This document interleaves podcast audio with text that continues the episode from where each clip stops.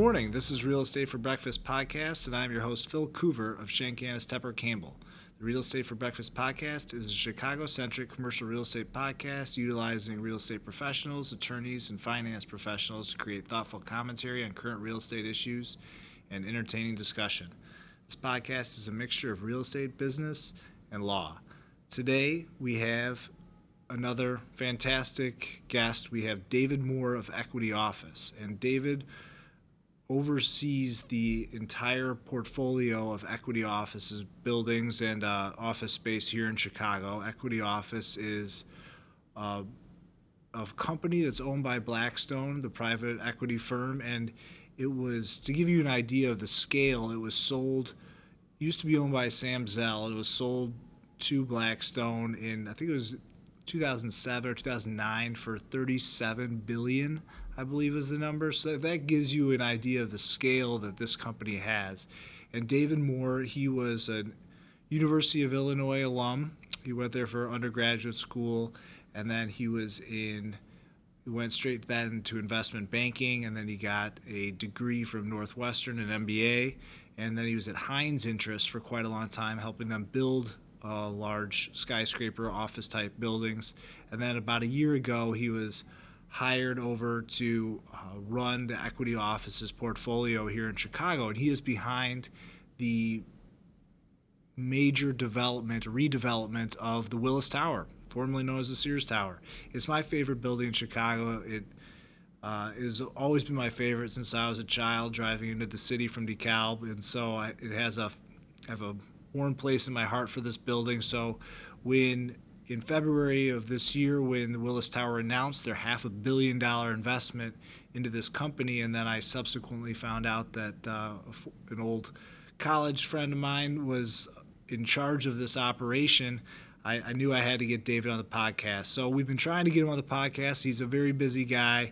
We finally got him, grabbed him for a few minutes, and uh, he was just a fantastic speaker. He's tremendously qualified, and it's amazing that he's risen to the, the level that he is at such a young age. And I think you'll quickly realize why when you when you hear him talk about this development and, and everything that he brings to the table. So we will just dive right into that interview. If listeners are interested in a certain topic, I want you to feel free to get in touch with us by emailing us at solutioncenter at satcltd.com.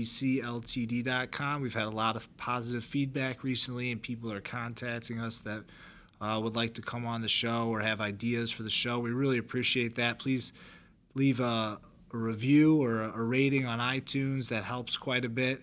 And uh, visit us at realestatebreakfast.com, which is our website.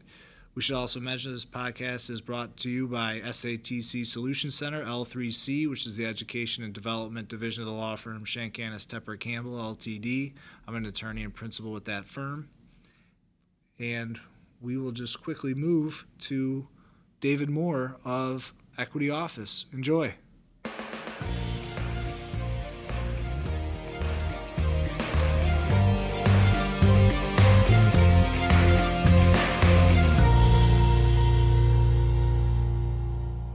Good morning. This is Real Estate for Breakfast, and I'm here with David Moore of Equity Office. David, thank you for coming on the show. Great to be here. Thanks for having me.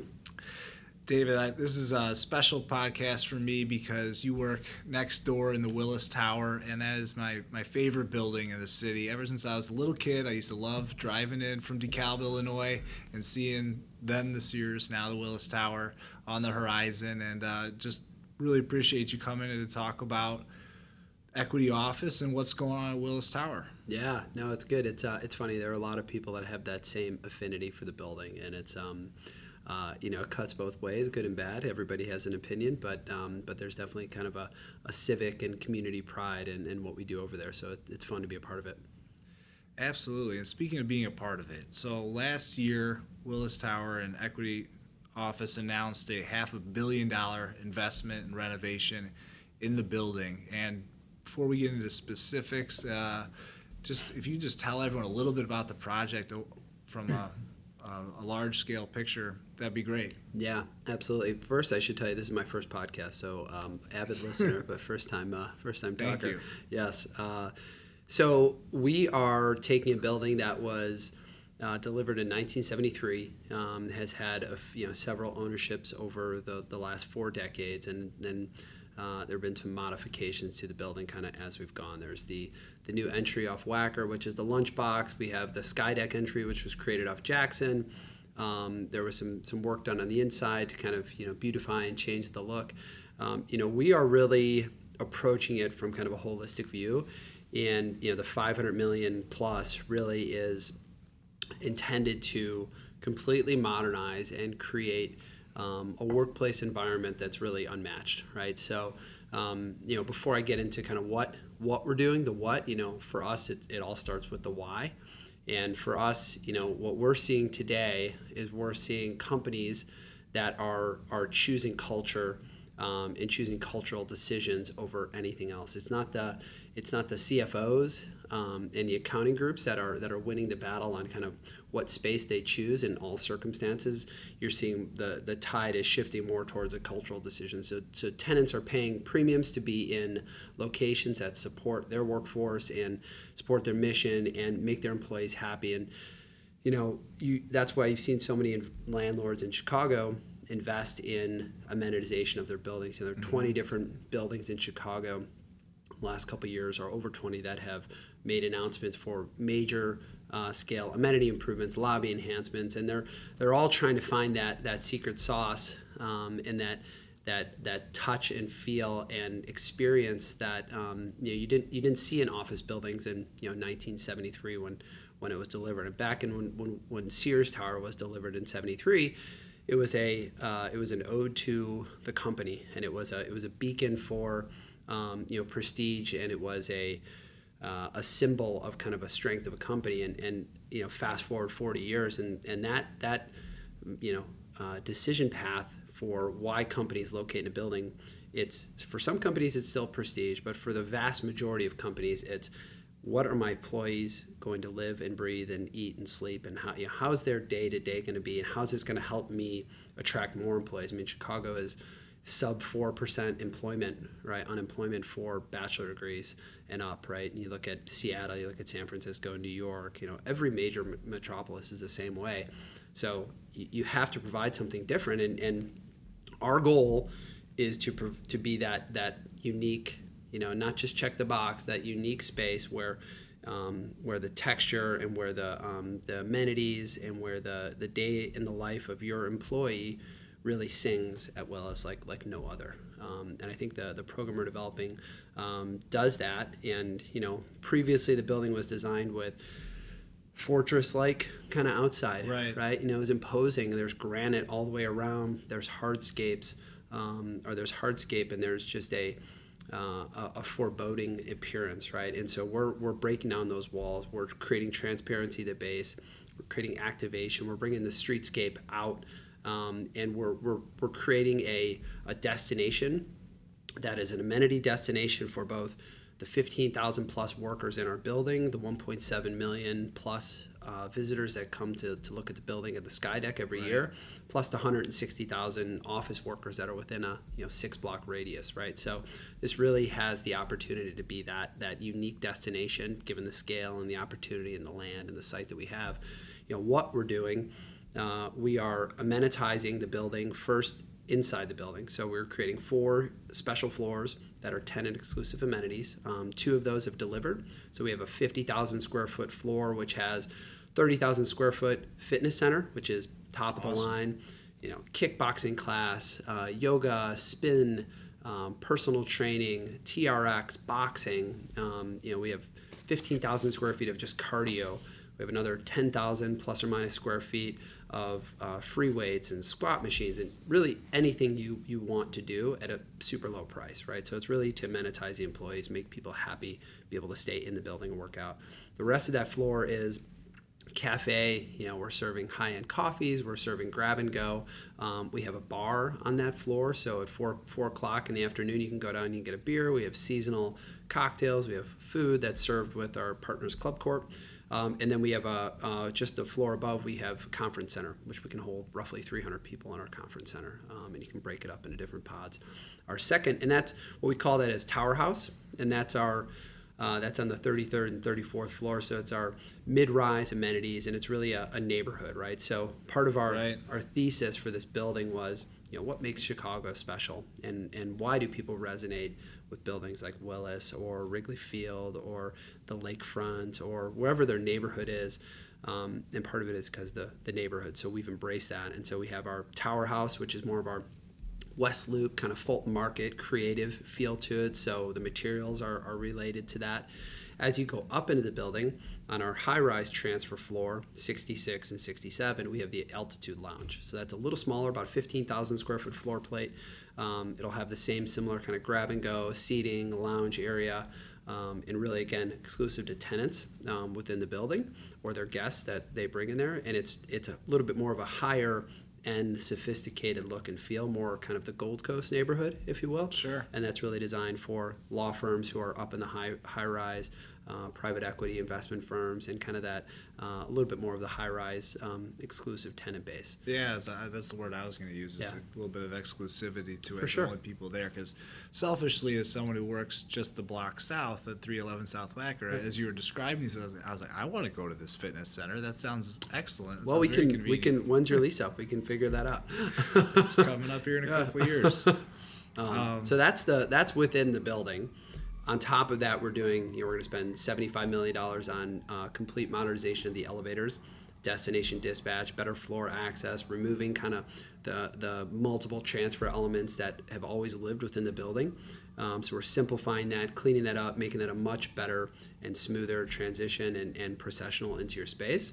That's, that's such an unsung hero. I'm a member of a private club that has very old elevators, and you know it's not gonna, it's not something people are gonna notice right at front. But I tell you, the people who go up and down the elevators every day sure do appreciate not having slow elevators that catch and take forever. That's Right. just, yeah, it's not sexy. It's not universally, but it's really valuable to those who use it all the time.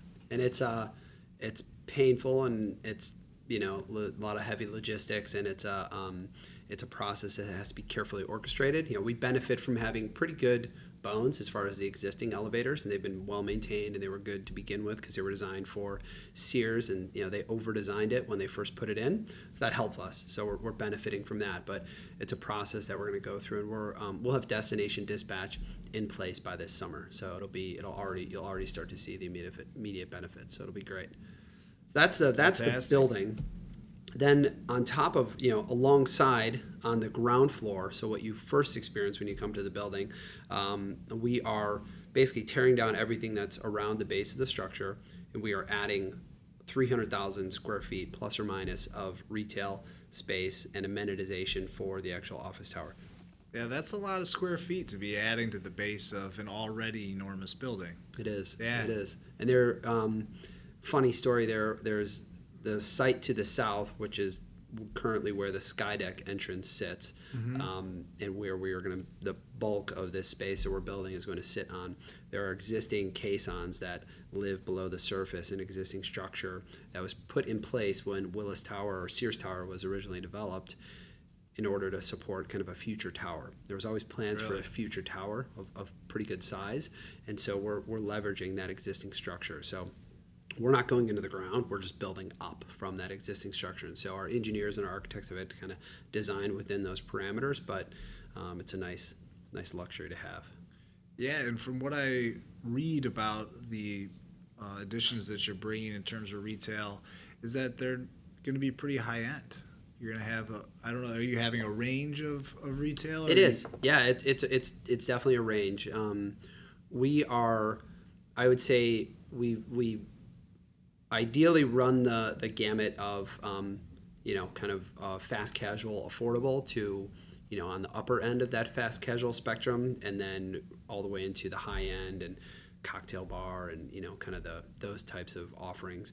Um, you know we're we're trying to raise the bar right so some of these are aspirational type um, f- you know food and beverage type places you know we're we're talking to um, you know arguably the best salad provider right in the city they would come Yeah. to our space we're you know we signed a lease with um, with a, a high end lobster guy um, we've signed a, a lease with a great sandwich shop um, you know we've signed a lease with uh, Shake Shack, which is probably more veered towards the tourist population. Sure. Um, but still uh, an amenity that is, is unique to the space and is on the you know higher end and they're designed forward and they're very conscious of the aesthetic and the experience and uh, the warmth and the, the materials that are chosen um, for that space and really you know high end design.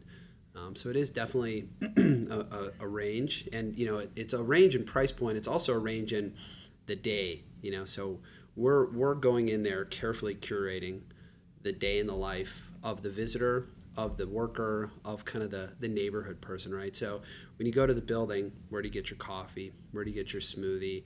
Where do you work out? You know, do you do classes? Do you go to the gym on 33? Um, when you want to get a, a, breakfast sandwich, where do you go? If you want to sit down and have brunch, where do you go? You know, lunch, what are your options? You know, options not just only sitting in the building, but maybe delivered to your door, you know, or to your floor. And then from there, how do you extend the workday so it doesn't feel like you go from home to work back to home?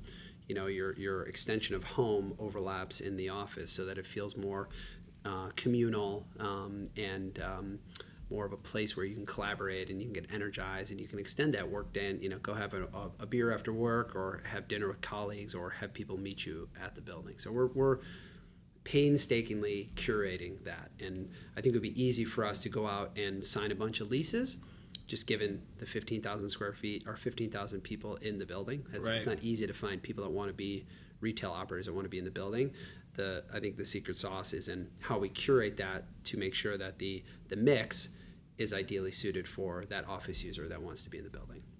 Yeah, no, you guys are definitely taking a lot of um, thought to the curating that approach and increasing the quality of time that someone just spends as well as the quantity. I imagine would be a little bit of a goal just to keep people around the building. And you know, it's a prime location. You're right. You have Union Station right on your front door and you also have all of the, the CTA rail lines because that's something that I wanted to, to lead in is do you have a lot of other office buildings that are opening up in the West Loop and on the northern side of Wacker and I was just wondering, A, how do you compete with them? And, and one of the things I was thinking about is I just think the location is superior from a transit perspective.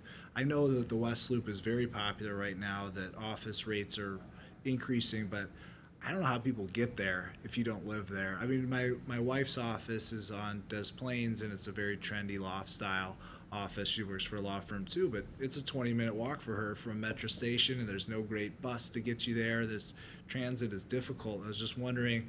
Uh, you must be cognizant, I'm sure you are, of all of the new buildings that are being delivered yeah. next year, and, and how are you going to compete? So I think from you know two separate questions. I think how we compete is um, you know, we, we think we have a better mousetrap, right? We think that the way the, our offering um, and the amenities and the scale and the um, the diversity of those those uses and those experiences are, you know, you, you can't compare, right? So you can't compare that to um, even some of the newer, you know, Class A buildings which have a 7,000 square foot fitness center and you know uh, a coffee shop and a grab and go at the ground floor. You, you just can't compare. What we're offering is is really a destination and is really um, you know um, a primarily food and kind of beverage oriented retail experience um, that is just it, it, it's like mixing two phenomenal um, individual projects on their own and, and putting them together and, and right. each each benefit from each other. So um, and I think you've seen that in kind of the the activity here that we have at the at the building and the, the phenomenal success we've had on, on kind of our lease up um, and the large you know major tenants we've signed and, and should be announcing here pretty soon as well. Um, so do you want to tell us who any of those I, You know, uh, the last public announcement we made was uh, GATX. So they were moving from the Franklin, uh, roughly a 90,000 square foot tenant. Um, prior to that, we had um, ESD, um, the National Restaurant Association. Um, those were roughly 50,000 square feet each, um, and we have we have a couple larger tenants in in the mix here soon, but not quite ready to announce them. You know, if you talk about the West Loop, I think what we've seen is that the the users that are choosing that space, they're, they're choosing it for a, diff, a couple different reasons, right? So um, we also own River North Point, which is a building uh, at 350 North Orleans. A Holiday Inn is on right. top, so I oversee that as well. And we, we lost a tenant from that building moving to Fulton Market. All right, so they're going to new construction in the Fulton Market, um, and they're paying a premium for that, significant premium, right? And it, it's but it's a significant economic premium, you know, in in dollars and cents. But when you start to look at the overall impact of their business, um, that economic premium on rent is just a small piece of their overall cost, right? Their, their bigger cost is talent retention, um, you know, and productivity, and you know how they're inspiring their employees for you know they're creative, they're a creative oriented company, right? How do you get your employees, you know, energized and and you know innovating and constantly on the cutting edge? Um, and for them, they they felt like they needed to make that move. Um, you know, we differed on kind of how, how we could approach that, right? And we think what we're offering is pretty tremendous as well. But um, you're seeing companies that are, are one, they're moving there maybe in spite of the transportation challenges, and they're they're saying either one, my employees are going to get there on the green line, um, mm-hmm. um, two, they're going to take Uber, right? Because yeah. Half the people take Uber anyways, right? And you know whether they can afford it or not, they're still taking it. Um, and then I think you're also seeing those companies are moving west because that's where residential neighborhoods are occurring as well, right? You've, West Loop is right there. You know, Ukrainian Village is not too far away. Um, I mean, there are Bucktown, Wicker Park, right? You're seeing residential um, density pop up around that area as well. So it's it's less of a stretch to to imagine yourself if you know your workforce is not necessarily a suburban commuter workforce um, it's easier for you to get your arms around the fact that you're moving to a location that might be off the beaten path from the typical commuter destinations. And, and we're seeing that, and they're not, you know, there are company after company doing that. I mean, there is no Main and Main anymore, right? It's not Madison and State and or right. Madison and Dearborn or LaSalle and Monroe. You know, I mean, those are there is no main and main. It's it's pockets of, of different locations, and even for the companies that you might imagine are moving to these loft type buildings. You know, you would you would you, you see Google moves to their own huge loft building, right? But at the same time, you see Facebook sitting in a traditional center core, 25,000 square foot, you know, glass curtain wall building, and they're take, they just took three more floors. They they you know quadrupled their space, right? So everybody has different views on what they want to do.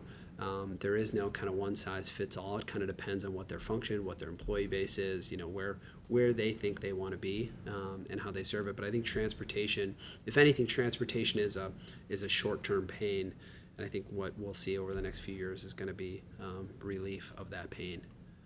Yeah, no, that makes sense. I think what you're offering at the Willis Tower is, I like the progression of how buildings are approaching their relationship with their tenants because most businesses are constantly worried about how can we improve our, our employees experiences. And what you're doing is you're saying well tenants how about i help you improve your employees experiences? And so you don't have to do it on your own company and just try to make the workplace in the office where they, they're actually sitting down to work better but i'll help you by improving the entire environment that they're going to work in each day. I'll bring the food to them. I'll bring your exercise to them. I'll bring a place to relax. And I think um, I love the trend of what you're trying to do is just say you're not. I'm not just giving you a place to park and you set up shop and you do what you're going to do for your employees. I'm here to help you with that. Right. And and we we view it as you know the building is the hardware right and the culture of the the tenants is the the operating system right so right. the hardware has to support the operating system. Um, you know, there's and, and so as landlords and as owners of buildings, our idea is to create the the hardware that allows companies to optimize their their operating system, right? And so there's only so much we can do, right? The leadership of those individual companies need to be embracing that and driving that themselves, right? We're not we're not in the weeds and, and managing their companies, but what we can do is we can provide the optimal you know experience and the optimal environment for them to extend their brand right and and hopefully their space they choose and the building they choose reflects a commitment to their brand and to their culture and to their employees and kind of how they're thinking about retention and you know maximizing their business really.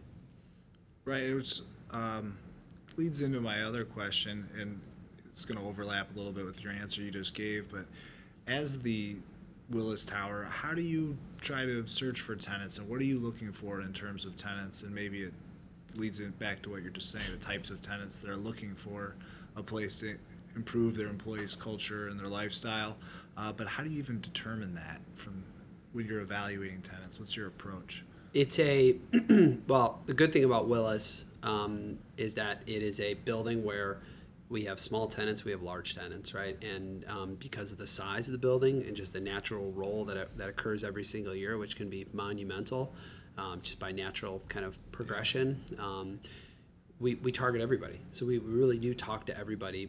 but I think, you know, our goal is always to differentiate our space and our building and what we're offering from everybody else, right? So we're not going to get in the in the race to um, beat somebody on the lowest rent possible, right? Well, that's that's not, you know, maybe that was the story five years ago at Willis, but that's not the story today, right? We're we're creating something that the market craves and that companies want to be at, and you know, we're in situations now where we are not able to accommodate requests that come to us, right? So it's a you know the idea is you you create you have a you have an unyielding vision right for what you think it needs to be and, and then you execute on that vision which we've started to do already and people can experience that when they come on the tower house floor in 33 34 and they right. can see what we've done already they start to buy into it and then all of a sudden you're you're commanding premium because you're differentiated right and then you know what we've what we've seen is we've seen tenants that have been, you know, we were included on the list for a tour, right, by brokers that might be, you know, that see have seen our space. Maybe the tenants are kind of have preconceived notions of what the building is going to be, and then when they come in, it's you know the conversation quickly changes to, holy cow, nobody even compares to this when I start to see what my employees can do. I mean, you go on our floor and any single day, our, our amenity floor and there are people having meetings they're having coffee they're doing interviews they're having breakouts with their teams. I mean it's it's active. It is tremendous right? And so it's kind of word of mouth. It's kind of you know you put it out there and, and people come to it. Um, but you know we're we're constantly we're, we're working it both ways right? We're, we're always out there in front of folks and we're, we're doing our best to kind of get get the vision out there. I think at this point we've gotten it out there. So you know it's it's very um, that's awesome. it's self self-fulfilling. Yeah. No and you, you come to it with a company that has such a great reputation that tenants know that you're going to put the time, and the energy, and the thought into making it good, right. doing it right, and uh, your your enthusiasm for the product shows through. Yeah, absolutely, it really does. Yeah. Um, do you have? I, w- I was just wondering because it says, do you have retail that's not food based, or is it, or the, is the stores that you're bringing just um, restaurants and beverage? Good question. You know, if if this was five years ago, it'd probably be more of a, a split, and there'd probably be some some discussion about doing apparel or you know typical retail merchandising. Um, sitting here today, we have not engaged with any um, kind of traditional retailers. So we we anticipate we've got about 40 to 45 different suites that are available on the retail side, or that are planned altogether.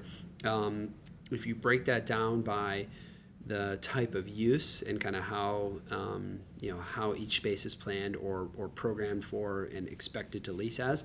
You know, we signed of the 300,000, a little bit less. We signed a, a lease for 55,000 to Convene, which is the third-party conference center. Um, so they're going to take the entire third floor essentially, and they're you know they basically make conferencing easy. Um, they can host up to 600 people in their space. You know, column free space, high end, high tech, gourmet chef, gourmet food, you know, really just kind of make your conferencing easier. And they can do groups from 15 all the way up to 600. So that's, you know, call it one sixth, a little bit more of the space.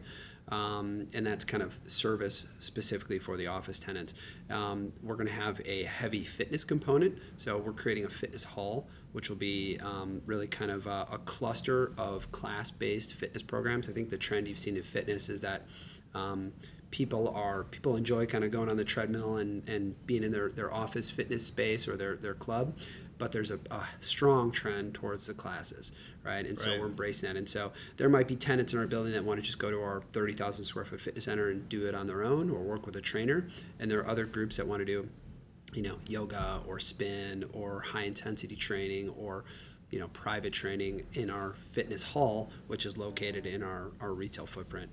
Um, more than half, or about half plus or minus, of the, the suites will be food and beverage. So, um, and again, it's kind of that day in the life of the, the office user. It'll be coffee, it'll be cocktails, it'll be uh, food, it'll be um, lunch, dinner, breakfast, um, kind of the whole the whole range of the day. Um, and then I think the balance will be filled with um, we may have a, a few specialty shops. Um, so some will be convenience. Um, you know, we have Gateway as a tenant in the building. Um, that will be a convenience for um, for the office users. We have a USP, USPS is in our building. so that's another uh, tenant. That's an amenity for the, the office user. Shoe shine, things like that. Some of the services will really make up the balance. I think our goal would be not to have a an, an, apparel or kind of heavy focus on, on mainline traditional retailers. Um, but y- you could see us doing a more select kind of pop up or guide shop type of approach on you know one or two or maybe even three of those types of users. Right, and, and apparel would be a little bit out of the, the ordinary for this type of right. location. We are maybe a custom suit shop. District, yeah. district right.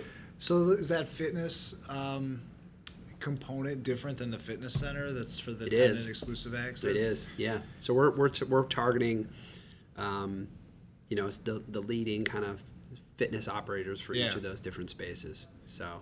Yeah, no, there was an article in New York Times a couple of years ago. I was on the, the games and athletics committee for the, the private club I mentioned a little bit ago, and they would say the most the most popular gym right now is the gym within a gym, and even at the larger fitness um, facilities. They're putting in gyms, which you know you can list the all the different types of right. little uh, gyms within the gyms and the specialty workout classes that are available to everyone right now. That's that's certainly certainly the trend. I, as you describe it, what's it like to basically? I mean, it's like a city.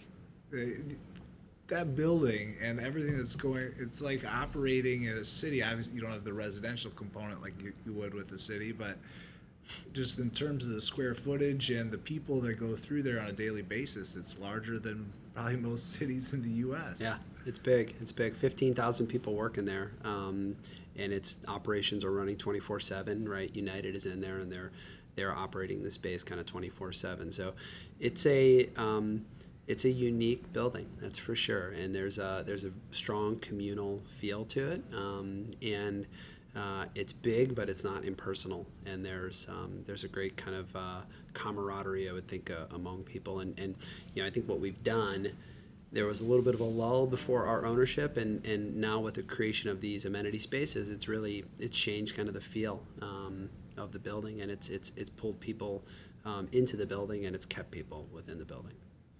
Now, David. Um, obviously, we've been talking a lot about Willis Tower, but equity office brought you on about a year ago, um, and are you focused just on the Willis Tower, but are you also focused on the equity office portfolio in Chicago generally? Yeah, so I oversee um, all of Chicago. So we have a little bit over 10 million square feet. Downtown, we have Willis Tower and River North Point, which is uh, roughly a million and a half square foot office building uh, right on the river, just to the west of the Merchandise Mart. Uh, in the suburbs, we have about 5 million square feet um, in roughly nine different complexes across uh, the western and northern and eastern um, or northwestern suburbs. So um, we're we're diverse, and you know some of the uh, the things that we do are, you know, our, our model is really buy it, fix it, sell it, right? And we, we partner with Blackstone and they're our investor, and it's a um, it's a great relationship in terms of um, you know collaborating on whether it's sourcing a deal or executing on a vision or you know realizing the value at the end of the day. So it's a, it's kind of a constant flow. We're we're looking to buy, we're looking to sell, and we're looking to fix at the same time. Fantastic. Um, you know, I was I've asked a lot of our guests if they have any advice for people that are trying to break into the real estate industry. We've had people on the podcast that have ranged the course of, of where they are in their career, and I know you from college. Um, well, actually, before I ask you for your advice to, to the young ones out there, I thought about I was thinking about you coming in, and David was a senior when I was a freshman, and just a little nod to our fraternity because fraternities have taken a beating over the past few years, and, and rightfully so, with that with their contributions to underage alcohol drinking and and there's a long list of, of negatives that are associated with fraternities right now. But one thing I was thinking about is when we were freshmen, you're pledging your fraternity. One thing we had to do was get information, and this was it's like an incubator for how to network with people. And those tremendous um, value to an 18, 19 year old kid is that we had to go around and we had to introduce ourselves to everyone that's in the fraternity and getting their information was their name, where they're from, their major, and what year they were in school. And, and what this did was it caused you as an 18 year old to have to walk up to David Moore, who's in the senior house at the, at the fraternity, and, and introduce yourself and have a conversation with these people. So within three months, you're having 100 conversations and and learning. It's like speed dating. Yeah, and after the tenth time, you realize you can't just ask someone their name and where they're from and just say it robotically. You, it's much more pleasant for both parties involved if you try to have a conversation about who they are and what they want to do with their life. And um, you know, term, what a tremendous experience that was in terms of how to teach someone right out of high school. Here's how you network and rather than just tell you about it, we're just going to make you do it a hundred times over and, and get to know people. It's a great point, and, yeah. and it's funny. I, I had not I had not thought of it that way. It's a great it's a great point. So I mean, it was yeah. uh, it was kind of one of those things you, you had to do, and you looked at it as kind of a rite of passage. But um, you look back on it, and that's it's funny. That's how you remember.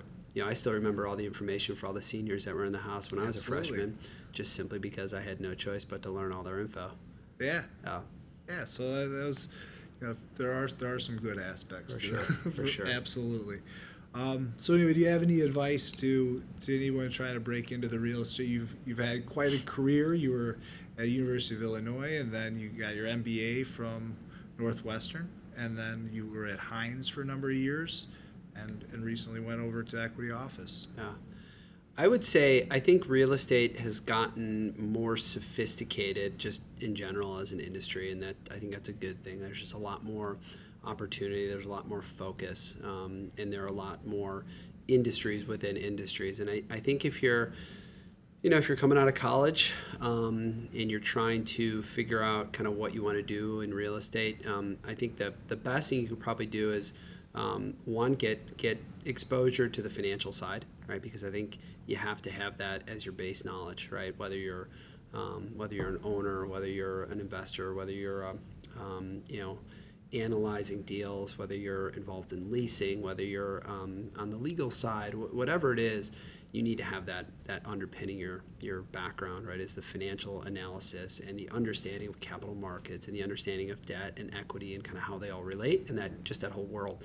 Um, yeah, you had an investment banking background before you got your MBA. Right. And that was, and then I did private equity for the Crown family, and that, you know, those two things, not having any real estate in my background, allowed me to get into real estate because I had that as as a underpinning and um, financial analysis. You know, by by and large, is financial analysis, right? So, um, if you have the basic building blocks and you've you've spent a lot of time doing that, and I spent many many hours in the investment banking world doing that um, it's a good bedrock of, of success, I think. Um, my other my other suggestion, and I tell people this, is just if you don't know exactly what you're going to do, um, or even if you know you don't know exactly what your interests are, try to find that generalist opportunity, or that opportunity where you're um, there's a rotational program, or you get exposure to multiple different things. I think you can get quickly pigeonholed mm-hmm. Um, within the industry.